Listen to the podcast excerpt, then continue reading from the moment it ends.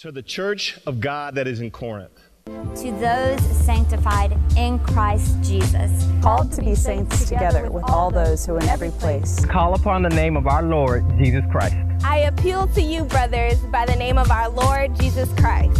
And that there be no divisions among you, but that you be united in the same mind and the same judgment. For just as the body is one and has many members, and all the members of the body, though many, are one body, so it is with Christ. For in one spirit we were all baptized into one body. For the body, body does not consist, consist of one member, but of many. As it is, there are many parts, yet one body. If one member suffers, all suffer. If one member is honored, all rejoice together. The grace of the Lord Jesus be with you. Amen. Morning. Um, our scripture reading today will be 1 Corinthians 10, verses 1 through 14. Please join me as I read aloud. For I want you to know, brothers, that our fathers were all under the cloud, and all passed away through the sea. And all were baptized into Moses in the cloud and in the sea and all ate the same spiritual food, and all drank the same spiritual drink, for they drank from the spiritual rock that followed them, and the rock was Christ. Nevertheless, with most of them, God was not pleased, for they were overthrown in the wilderness. Now, these things took place as examples for us, that we might not desire evil as they did. For not be idolaters, as some of them were as it is written, the people sat down to eat and drink and rose up to play. We must not indulge in sexual immorality, as some of them did, and 23,000 fell in a single day. We must not put Christ to the test, as some of them did, and were destroyed by serpents, nor grumble, as some of them did, and were destroyed by the destroyer. Now these things happened to them as an example but they were written down for instruction, on whom the end of the ages has come. Therefore, let anyone who thinks that he stands take heed lest he fall. No temptations has overtaken you that is not common to man. God is faithful, and he will not let you be tempted beyond our ability, but with the temptation that he will allow, life to, that you may be able to endure it. Therefore, my beloved, flee from idolatry. And now those same verses in Swahili. Ndugu, nataka kwamba baba zetu wote walikuwa chini la ulinzi wa lile wingu na kwamba wote walikuwa salama ile bahari. Wote walibatizwa katika umoja na Mose kwa lile wingu na lile bahari. Wote walikula chakula. It's okay, baby. Wants to read the verses too. Wote walikula chakula kile kile cha kiroho, watakanywa na kinywaji kile kile cha kiroho, maana walikunywa kutoka kwa maramba kwa kiroho. Hata hivyo, wengi wale walikuwa hawakumpenza Mungu na maiti zao zilizosambazwa jangani. Sasa mambo yao yote ni mfano tuo kwetu. Yataonya sisi tulitotumaani ubaya kama walitotumaani. Msime wabaudu sanamu kama baadhi wao. Watu waliketi kula na kunywa, wakisima na kucheza. Verse 8. Wala tusizini kama baadhi yao walivyozini, wakaangamia siku moja kwa watu ishirini tatu elfu. Tusimjaribu Bwana kama baadhi yao waliomjaribu. Verse 11. Basi mambo walikuwa hawajawapata wao na kulikozeo kwa wengine yaliandikwa ile tukuonya sisi ambao mwisho na wakati unatukabili. Majaribu mulikumwiza pata na kuwaida binadamu. Mungu ni mwanamnifu yeye ataharusu mjaribu kupita nguvu zenu. Thank Ruben and Davina for blessing us by reading the word. You might not have understood that Swahili, but it was efficacious for your soul. Let me pray for us, and then we'll start uh, working through the, the text today. Father, we're grateful for a beautiful day. Thank you for the change in weather. And uh, even if just for a little bit, um, it's given us just uh, a chance to catch our breaths. And uh, thank you for the change of seasons. It reminds us of your creativity, of how uh, you love us through um, different ways. Uh, Lord, thank you for the gathering of your church today. We're not here because uh, we have to be, we're here because we get to. We get to gather with your church. And in fact, you exhort us to do that, to do it all the more as we see the days, the days, uh, the, the, last days um, approaching. Uh, open our ears and our eyes to what you would have us to see in uh, this text today, and may it be uh, efficacious towards us as a means of grace uh, from the Spirit to our souls. And pray that in Christ's name. And everyone said, Amen. Amen. Um, so, the overarching issue that Paul's, Paul keeps coming back to in this letter to uh, the church at Corinth is how to follow Jesus, but also be people that are in the cultures that he places us in. And that really is the conundrum of the Christian life for all of us. It's for the students that are heading back to school this week, our college students that we acknowledged last week, but all for all, all of us that are adults in the room. I think life pulls us in different directions, and if we're not careful, our desire to fit into the culture can actually keep us from living out the freedom that God intends for us. Paul has been on this sort of sub theme of freedom for several chapters in this book because he wants the Corinthians to know that there is there's complete freedom in Christ. Um, Paul was saying in Galatians, I, he's set us free um, for freedom's sake. There's nothing that should bound us, bind us as Christians. But how that plays out, and we'll deal with this a little bit more next week as well, how our freedom plays out is that everything that we do that might lend to freedom is not necessarily beneficial for us. And so he'll tackle that a little bit in our text today as well. Paul is showing us how the people of God throughout history share a bad habit. And here's what that habit is it's God rescues us, He sets us free. He sets us on this pattern of living free in Him, and then all of us have this tendency to return of sorts to the slavery and the bondage that we were formerly in. Maybe not completely, but we dabble our toes and we put our pinky fingers in it because it's in us to do that. We do that by serving other gods or things that the Bible would, would convey that are God-like.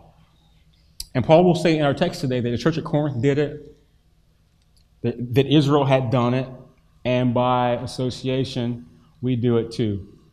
That brings us to our text. I'm going to divide this text up into three, three points. And the first point, Paul, uh, he recounts idolatry. So he takes this church at Corinth, living in the first century, and he zooms them back two to 4,000 years earlier, looking at uh, the, the history of, of of Israel's idolatry. Look at verses 1 through 4. For I do not want you to be unaware, brothers, that our fathers were all under the cloud, and all passed through the sea, and all were baptized into Moses in the cloud and in the sea, and all ate the same spiritual food, and all drank the same spiritual drink.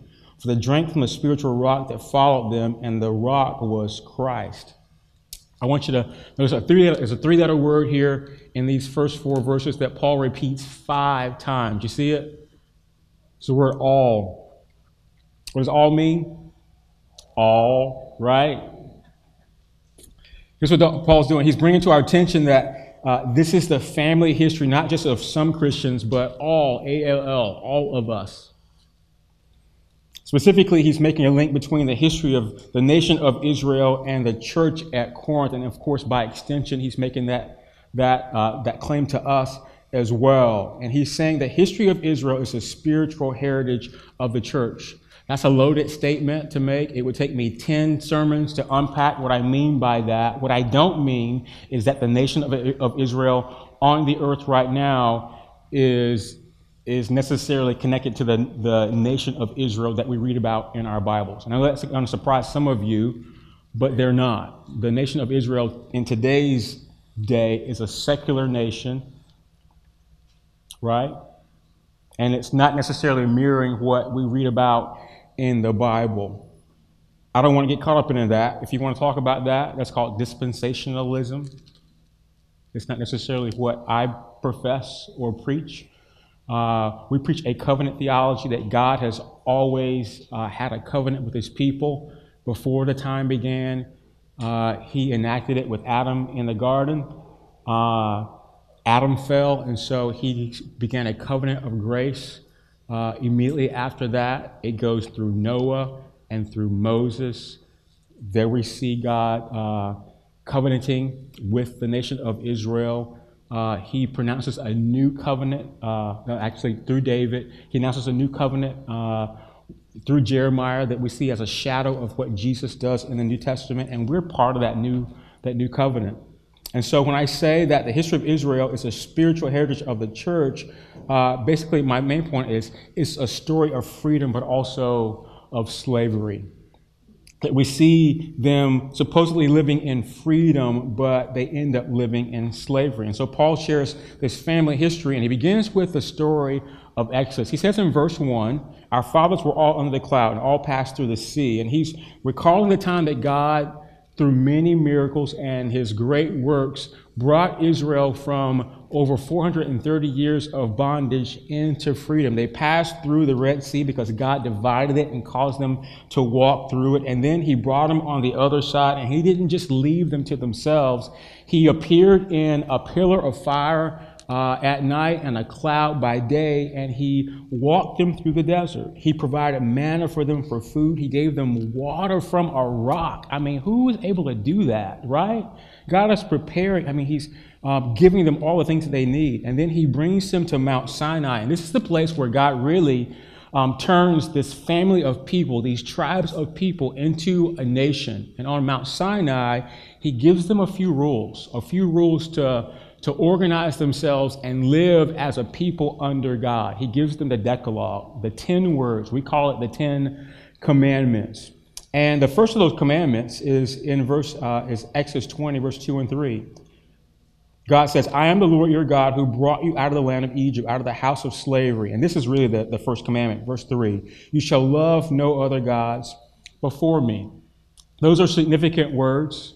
The, this is the moral law that still applies to us today. And in them, they're important because God, because God is telling Israel to not be like the nations that are surrounding them because all the nations that were surrounding them, to include, to include Egypt, were polytheistic. They worshiped multiple gods at the same time. So these, these pagan nations looked to these gods to govern the affairs of their world. The, uh, the Egyptians, for example, had a god for every occasion and for every season and for every emotion that they had. And they would, uh, they would uh, think that they in themselves would have to appease these gods so that the gods would be favorable to them but also they would appease these gods so that they themselves would get what they wanted.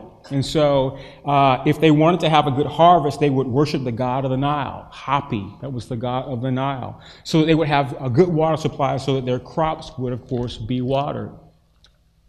They'd also worship the god of the sun, the sun god Ra, so that they'd have favorable weather and of course, they had gods for every occasion. Paul will say later that these so called gods, particularly the gods of Egypt, were nothing but, but demons at best, evil spirits, all of them.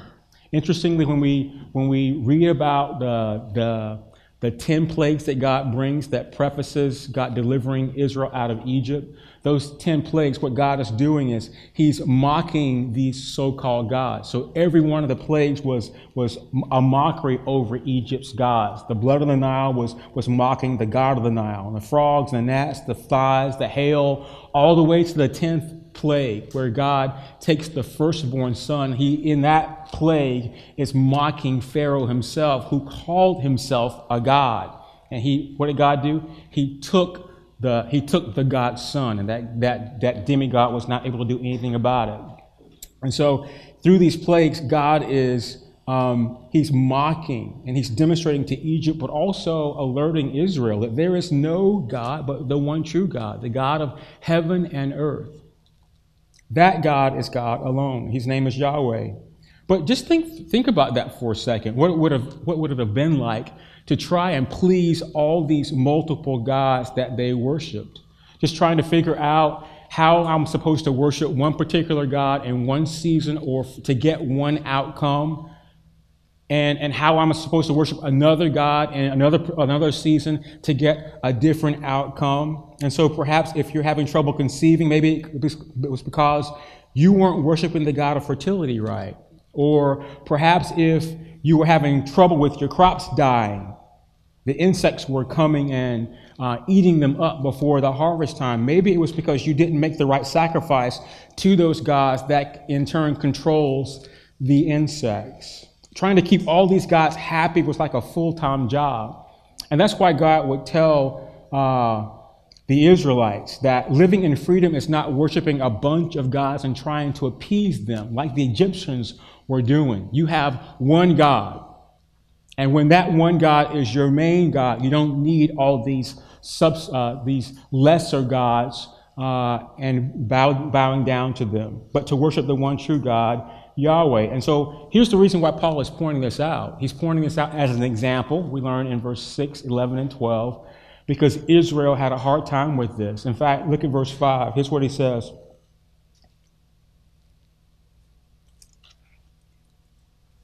Nevertheless, with most of them, God was not pleased, for they were overthrown in the wilderness. So, as Paul responds to the, the, the, letter that the Corinthians had sent them, he's responding also to reports that he's gotten from the Corinthians. He's saying, All right, so let me, let me just remind you of your history. Your, your spiritual heritage comes from Israel. Uh, you're in a new covenant, but guess what? You're doing the very same things that the Israelites have done, and look where it led them. And so he's calling them out on this. There have been a lot of bad moments in the life of the history of Israel. Perhaps one of their worst moments ever was later in their story when Moses is on the mountain. He's on Mount Sinai. Uh, he had already given the Ten Commandments. Uh, uh, he's re- he, I'm sorry, he's receiving the Ten Commandments. The people are getting impatient. They're thinking that this God that just brought them through the Red Sea has left them, and the guy that God chose to lead them has vacated them. And so, what do they do? They call uh, Aaron the priest, mother, uh, Moses' brother, and says, Hey, we don't know about Moses or this God, but why don't you make a God for us so he can represent uh, us having delivered, you know, this God can, uh, we can have a statue or an idol to represent this, this God that we're supposed to serve. And so Aaron bows down to that. He tells all of the Israelites to, uh, to gather all their gold, and he fashions a calf made of gold with his own hands. And then hear, hear this what, what Aaron says. He says, Hear, O Israel, these are your gods who brought you out of the land of Egypt. I mean, of course, we're on the other side of that and we know how the story goes. But anyway, you read that, it just sounds ridiculous. It sounds crazy. And here's why because the God of all the earth, the God with unlimited power and resources, had just rescued this nation. They had saw him, they, they saw God bring just like crazy miracles against one nation to free them. I mean, isn't that what just happened? They, not only that, he provided for them and said that freedom in the, in the, the first commandment was found in worshiping him and him alone. And yet, what do they do? God is gone for, for two seconds, and they decide to worship other gods made with their own hands. Of course, it would be right for us to ask, why do they do this? A simplistic, a simplistic answer would be that they desired a God who would not just deliver them, but they wanted a God who would be with them. And if you think about those words, a God that would not just deliver them, but be with them, that sounds like a right kind of desire. We should want that same kind of desire today. A God that would know us and keep us uh, in his care, deliver us from, from hurt, harm, and danger. Those are the words that we sometimes pray. And a God that be, would, would be with us. But here's what Israel was doing they were looking in the wrong places to meet that desire because they already had a God like that, and He had already been doing all those things. In fact, He had just done it in grand fashion. I think the truth of the matter is they did not know how good they had it. They wanted a microwave God, A God, they can just like, you know, snap their fingers two times, and a minute later, they get whatever the desire of their heart was. And when Moses, uh, when God calls Moses up to the mountain, they, they are without the, the, the presence they think of God in their lives. And what do they, what do they do? They decide to look to other gods to make themselves happy. And here's what the Bible calls that the Bible calls it idolatry. Idolatry happens in ordinary life, and it happens at the level of our desires. Everyone in this room, God made you with desires. And we learn from Scripture, I mean, this is kind of intuitive. He made those desires to be fulfilled in Him and in His ways. But when we go elsewhere and to other ways to get those desires filled, the end result is usually idolatry. It's kind of like thirst. Our bodies are designed to, to need water and to, to quench our thirst. You can drink a whole bunch of other stuff sometimes when you're real thirsty, but it's water that your, your body is designed to need. And so, unless it gets water, you're going to drink a whole bunch of stuff with sugar and all this other kind of additives in it, but your body needs and wants water. Any Star Wars fans in the room? All right, so I got. I'm not. I'm not a Star Wars guy, but I mean, I've enjoyed the movies because my, my kids have enjoyed the movies, and uh, I'm I'm really a fan of that. The the three three movies ago, like um, the Force Awakens. Remember that movie? Um, and there's a particular scene that reminds me of just our body's need for, for thirst. So you got Finn, FN 2187. Him and Poe got shot down by the, by the, the First Order. They end up in a desert. Poe, we learn later, gets, uh, gets captured and taken off by the First Order.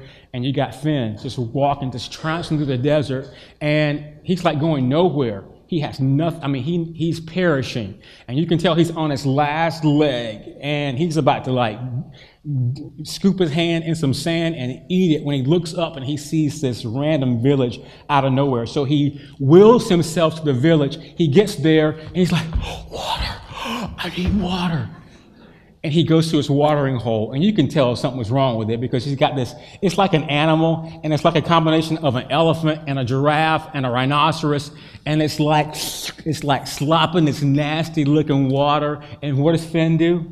He sticks his head in that stuff, and he's like, and then, I mean, I, I wouldn't have done it, but he did it. He's, he like starts throw, he's like oh, he starts throwing up because it's probably nasty and stinky. Probably got parasites in it he probably would have died if he had finished drinking that, that water. All right? But the animal sort of boots him out of the way. I, I kind of think that's how idolatry is. It's, it's, it's you're so hard to get something that you're desiring that you're willing to go to the point that you would ingest or subject yourself to something that's not good for you. It's like, I mean, per, perhaps Finn would have been better off just eating the sand. It's never going to satisfy. And that's exactly what Israel does. And that's what the, the church at Corinth were doing as well, and at least in a downward spiral. Here's what Paul does. He gives three examples of what this downward spiral for Israel looks like. Beginning in verse 7, he says, Don't be idolaters, as some of them were, as it is written, the people sat down to drink, to eat and drink, and rose up to play. That's an example from Numbers 25. Verse 8, we must not indulge in sexual immorality as some of them did, and 21,000 fell in a single day. That's an example from Numbers 21. Verse 9, we must not, we must not put Christ to the test as some of them did and were destroyed by serpents, uh, nor grumble as some of them did and were destroyed by the destroyer. That's an example from Numbers 14, and we don't have time to go back and sort of unpack all of those. But Paul is recounting how Israel's history progresses as their idolatry leads them into further sexual immorality that turns into destruction, their own destruction, like life ending destruction, that leads to grumbling, and all because they're not satisfied. They got these desires and they're looking elsewhere other than God to get those, those desires satisfied, and it leads them down the wrong path. And then skip down to verse 18. Paul's going to continue this example of Israel and, and their idolatry. Consider the people of Israel. That's an interesting phrase. Here's what, um, here's what that phrase means it means this is an example of Israel in their flesh. In other words, here's an example of Israel and in, in their worst self. Consider the people of Israel as bad as they could be. Are not those, are not those who eat the sacrifices participants in the altar? What do I imply then? That food offered to idols is anything or that an idol is anything? No. I imply that what pagans sacrifice, they offer to demons and not to God. I don't want you to be participants with demons. You can't drink the cup of the Lord and the cup of demons. You can't partake of the table of the Lord and the table of demons. Shall we provoke the Lord to jealousy? Are we stronger than He? Next week, we're going to come in, and, and Paul's going to start with this phrase Hey, all things are lawful, but everything is not helpful. Okay, so what he's just said here is kind of cryptic unless you keep going in the text. Remember, this is a letter, and he's writing his thoughts, and they're flowing. All right, so I'm going to cut it off here. Um, but for the but for the, here's what we need to know. Paul is mentioning a pagan practice to offer sacrifices to pagan gods, and then this is what Israel would do. They would eat and drink in celebration to those gods. That's what they were doing. And Paul is making this point to the Corinthians because they were doing the same thing. In fact, it would not have been uncommon for the Corinthians to participate in pagan sacrificial uh, ceremonies as if they were going to a church service singing songs to God like we're doing here today, and then immediately after that, go out for a nice meal with their friends afterwards. They would have thought nothing about that. And wh- why would a people that had experienced the, the presence of God and had Jesus and the Holy Spirit dwelling inside of them do stuff like that? They did it because that's the way the culture was. They were just fitting into their culture. These worship practices were a part of their social landscape. This was how relationships were created and how business was conducted. And to not participate in those kind of things would cost them greatly. It would cost them in relationships and friendships. It would cost them professionally in terms of their building, uh, their, their, their businesses. And yet, this is exactly what Paul is challenging them to consider. Here's Paul's judgment. He puts it right in the middle of our text. It's verse 14. He says, Therefore, my beloved, idol- flee idolatry. Flee it. Paul tells the church at Corinth, you can't have it both ways. You can't have God, the God of heaven and earth, the one who created it all, the one who, who created you as your God, and then have a side hustle of all these other lesser gods. You can't have the God of heaven and, and, earth as your God and at the same time have anything to do with pagan worship. There is a freedom to be had for all of us who are in Christ, but there are some things that are not beneficial for us. Next week, he's going to unpack what that unbeneficiality means. But for today, we need to, we need to just rest in this. Here's what Paul's saying they belong to God. And so they weren't to run to other gods. They've been loved lavishly by God, so they don't need to look elsewhere. And that's exactly what Israel and the church at Corinth was doing. One commentator says this they, the Corinthians, wanted to participate in shaping in the shaping liturgy of the church while maintaining the shaping the shape of the liturgy of the surrounding culture. As a result, they ended up trapped between two different versions of themselves. They were leading double lives. Idolatry isn't a choice between two gods, it's the attempt to serve many gods at the same time. Idolatry, he says, is syncretism. You catch what he's saying? he's correcting what most of us think that idolatry is. Uh, uh, I think many of us have this perspective of idolatry is all right, I'm just going to reject God completely and I'm going to go serve something else, something man made or something that I can do. And that's going to, I'm going to put all my focus, all my energy into that. That's, that's what a lot of us think that idolatry is. He's saying, mm, that's not idolatry. Here's what idolatry is idolatry is you got a foot in both camps and you're like stretching yourself and you're saying, all right, so I, do want to worship Jesus. I'll lean this way on Sunday, but I also want to worship all other kind of stuff. And then that stuff keeps, I can't do a split. Y'all, like, that, that, that stuff stretches you. The Holy Spirit in you stretches you to worship and love and serve God with all of your heart, mind, and soul and all that other stuff in your life stretches you the opposite way, and at some point you're going to break. That's what idolatry does. And this, this wasn't just a problem for Israel. Of course, Paul is using the, the example of Israel. It was a problem for Corinth, and he was pointing that out. And it's a problem for us too. And this brings me to my second point: is experiencing idolatry. Here's the truth: Transit Church, all of us experience idolatry. You can say you don't, but you do. Here's my contention. The, the, cities that we live in here in DC, Alexandria, all the surrounding suburbs of DC, I mean, just, just like Corinth, Corinth. But any city in America, how, regardless of how little or how big, is just like Corinth. And while most of us aren't engaging in idol worship, orgy feasts, we, I mean, we aren't, we don't, we aren't breaking out uh, Ouija boards, conjuring up evil spirits and stuff like that. At least I hope you're not.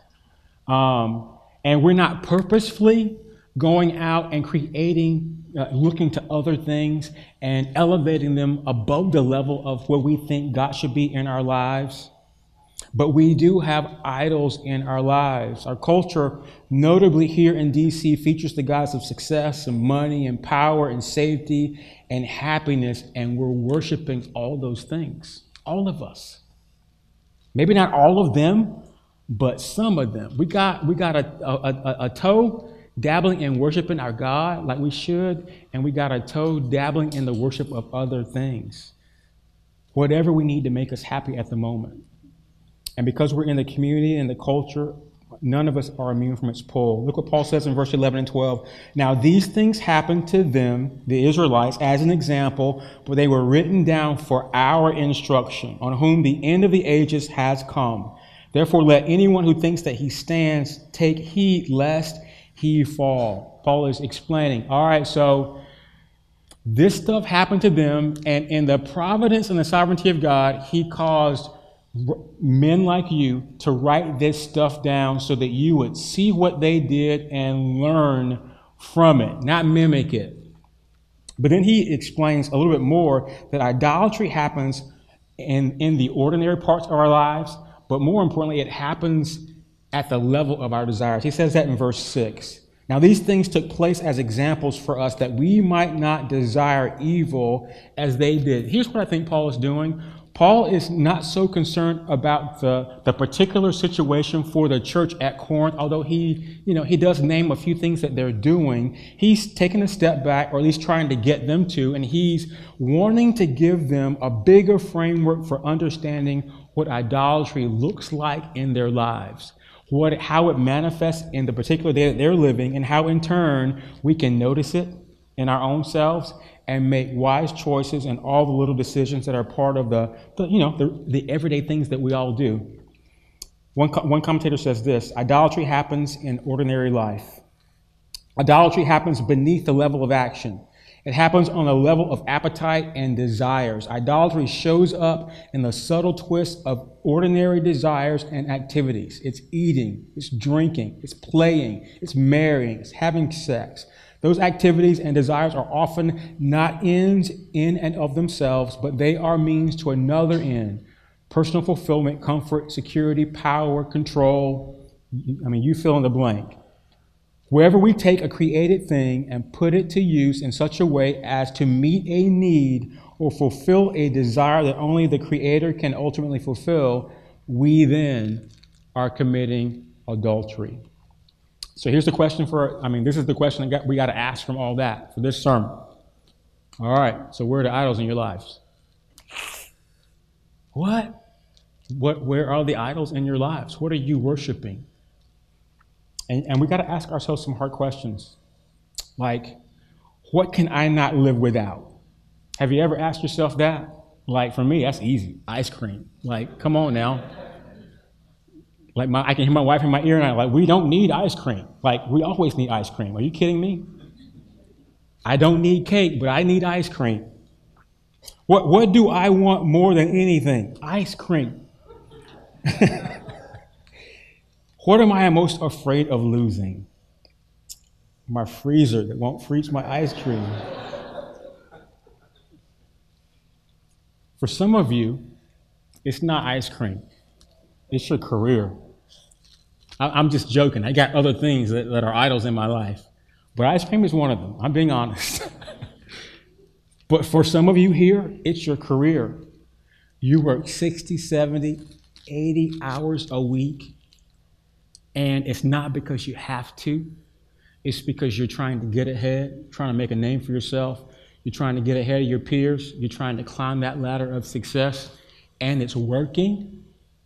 You're being rewarded for your, your idolatry, and you're doing it to the neglect of the family that's at home that you should be spending a few of those, those hours with. And so, what would happen, like, if you're like that, and tomorrow you get you show up to work, and they tell you that you're that you have been like eliminated from that job, or worse, that you've been reassigned.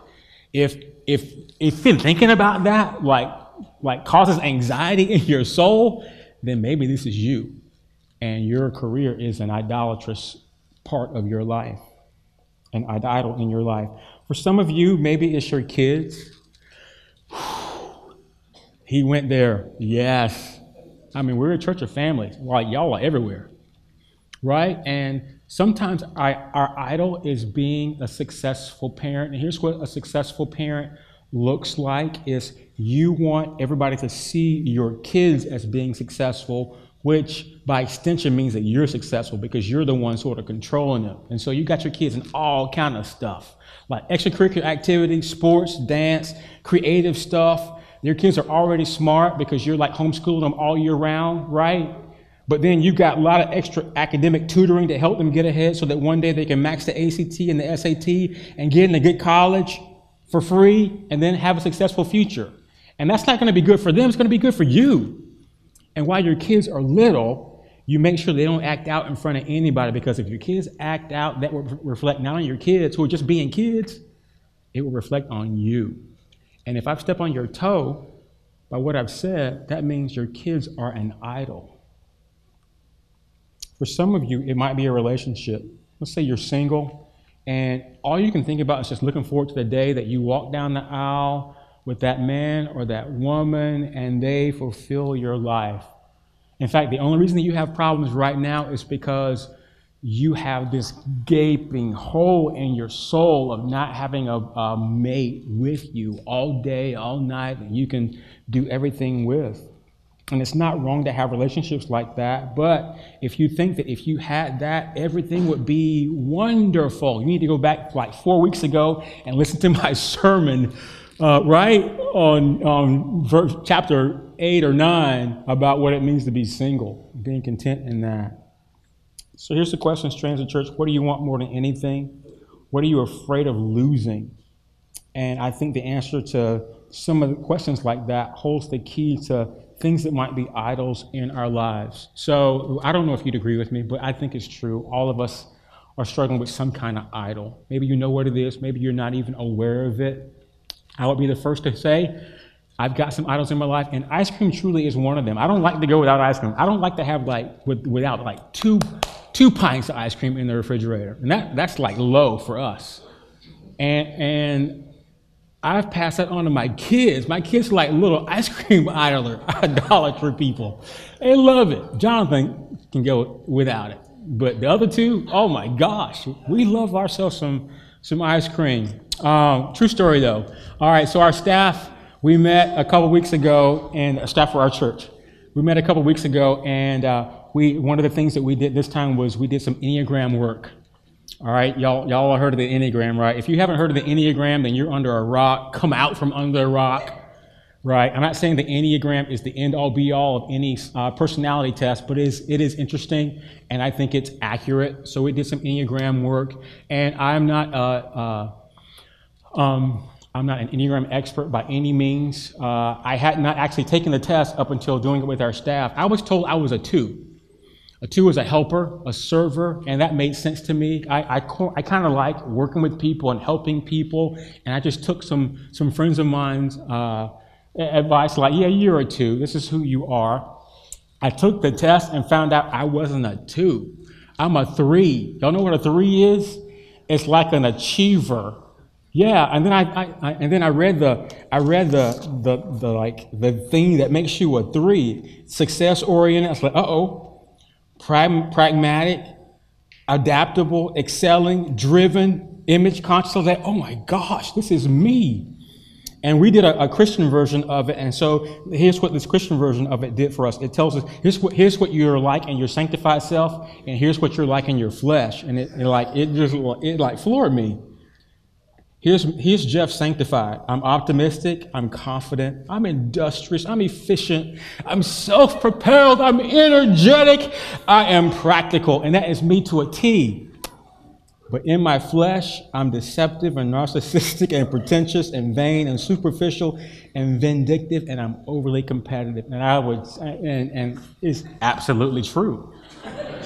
right? Right? And so at any moment, I'm like being stretched between um,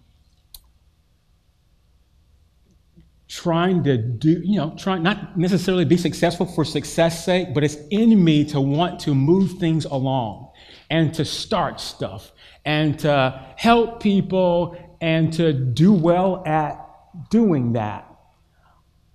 But I also have this part of me that's like, you know what? I have some alternative reasons for doing all this stuff, and I don't need to be seen, but I at least want to be acknowledged that I have a part to do with it, right?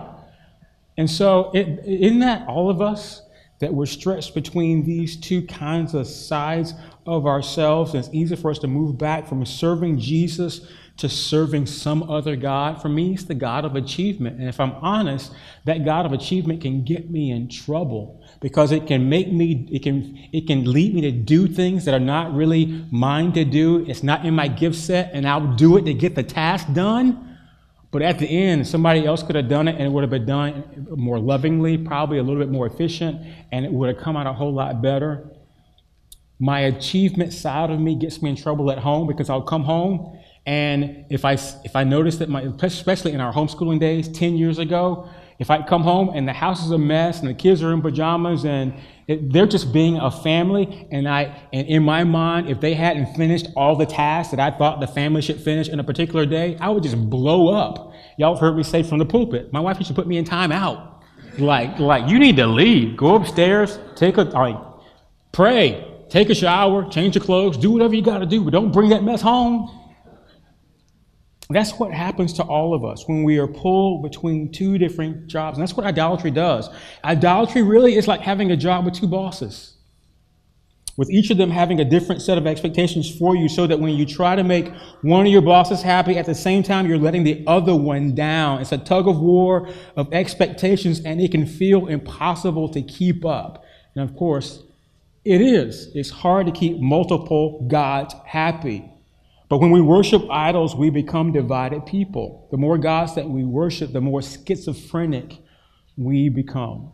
And all of us experience this. The theologian John Calvin famously said, The heart, the human heart, is like a factory of idols. All of us in this room, we're constantly worshiping something. Hopefully it's Jesus, but more than likely it's something it's Jesus and something else.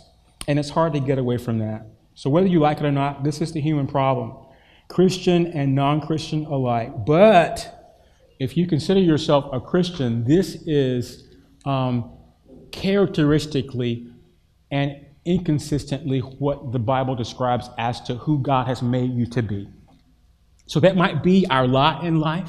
It might be who we are right now, but that's not who Jesus has made you to be. And Paul points that out in the next part of our text, verse 16. He says this he says, The cup of blessing that we bless, is, is it not a participation in the blood of Christ? The, bro- the bread that we break, is it not a participation in the body of Christ?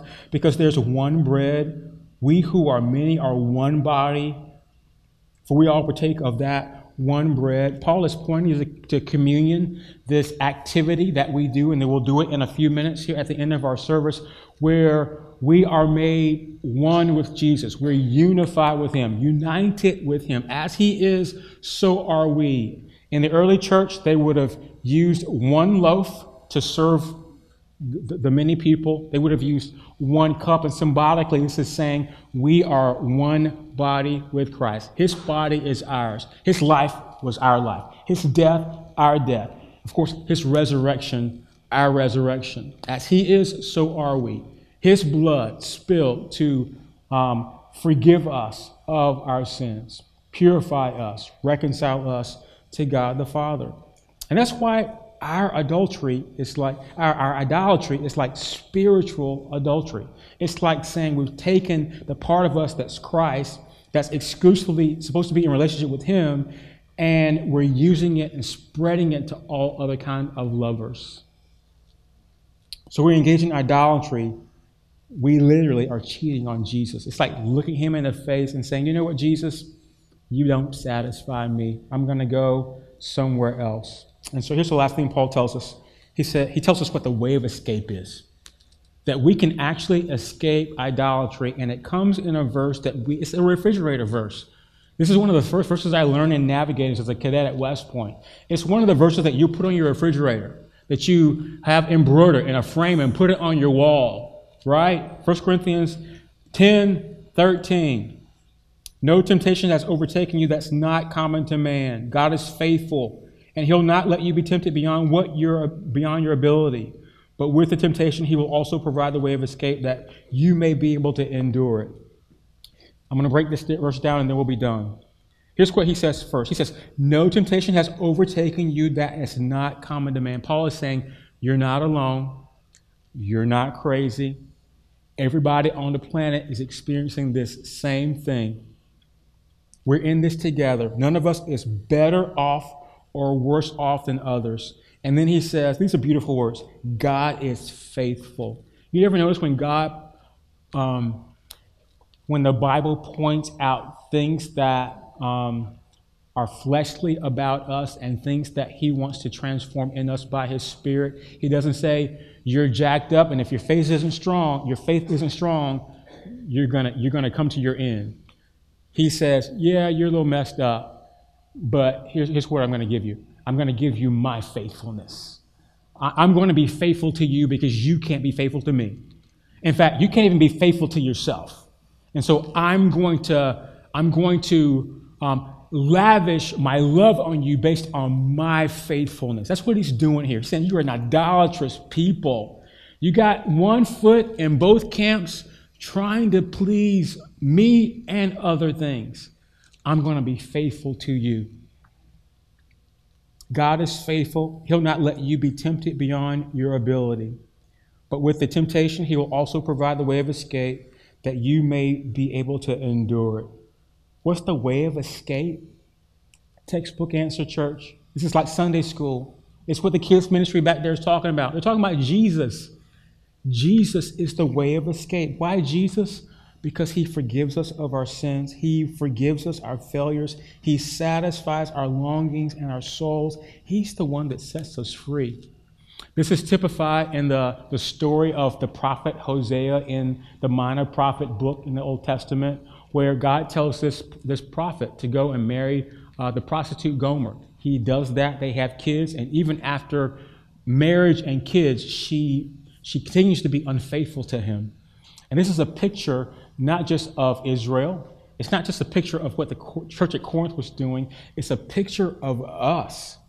Jesus is like the faithful husband who invites his adulterous bride to come home. And though she deserves to be rejected, he welcomes her in and accepts her, and he loves her. And so this, these are hard words to hear, but we're like that adulterous bride that walked away when we shouldn't have. And to know that Jesus invites us back and welcomes us home is the best news that you could ever get on any given day. It's good news, especially on those, on those bad days when you know that you're not doing the things that God would want you to do. The gospel tells us that Jesus inviting us to himself and forgiving us of our spiritual adultery cost him his life. That's why he goes to the cross for it. And Jesus does it because he loves us, but he also does it because of the covenant that he and the Father have before the foundation of the, of the world towards us. And that's good news. I'll, I'll say these and then I'll finish. You know, some of, the, some of us in this room are worshiping Jesus today, but you're also worshiping, worshiping your career and your boss. And you need to know that Jesus is, he wants you to not worship your work, but he's pleased with you. Why? Because God meets us in the ordinary and he, he meets us in, at the level of our desire. Jesus is enough. Some of you in this room are trying to worship Jesus and money. You're saving up retirement and investing and all those things, and you should do that. But you're counting on your money to save you. And from this, we learn that, that Jesus is enough. He meets you in the ordinary of what you would, what you're tempted to turn into an idol, your money, your affluence, the security that you've made for yourself. He said that you can't be any more secure than you than, having me as your God and worshiping me as as as I as, as I call you to myself. Some of you in this room are trying to worship Jesus in a relationship. You're longing for that perfect one to come along, or you're already in a marriage and you're like, Lord, just zap him, zap her, make her perfect, and it's not going to happen because in your marriage, God is using your spouse as a tool of sanctification. He's changing you through your spouse. They are the way they are on purpose. God is using them. And God meets you in the, the level of your desires, He meets you in the ordinary to satisfy the deepest parts of your heart that long for genuine relationship. And He tells you that He is enough, so you can be content. And then some of you in this room are trying to worship Jesus in material things, constantly looking to buy stuff because you think it's going to make you happy. And you need to know that Jesus, He's the only one that can really satisfy the deepest longings of our heart. You can buy stuff. It's not wrong to buy stuff. But when you when that when you're looking to that stuff to fill the hole in your heart, you're Never going to do it. Only Jesus can do that. Jesus is the living water that satisfies your soul. No temptation has overtaken you that's not common to man. God is faithful.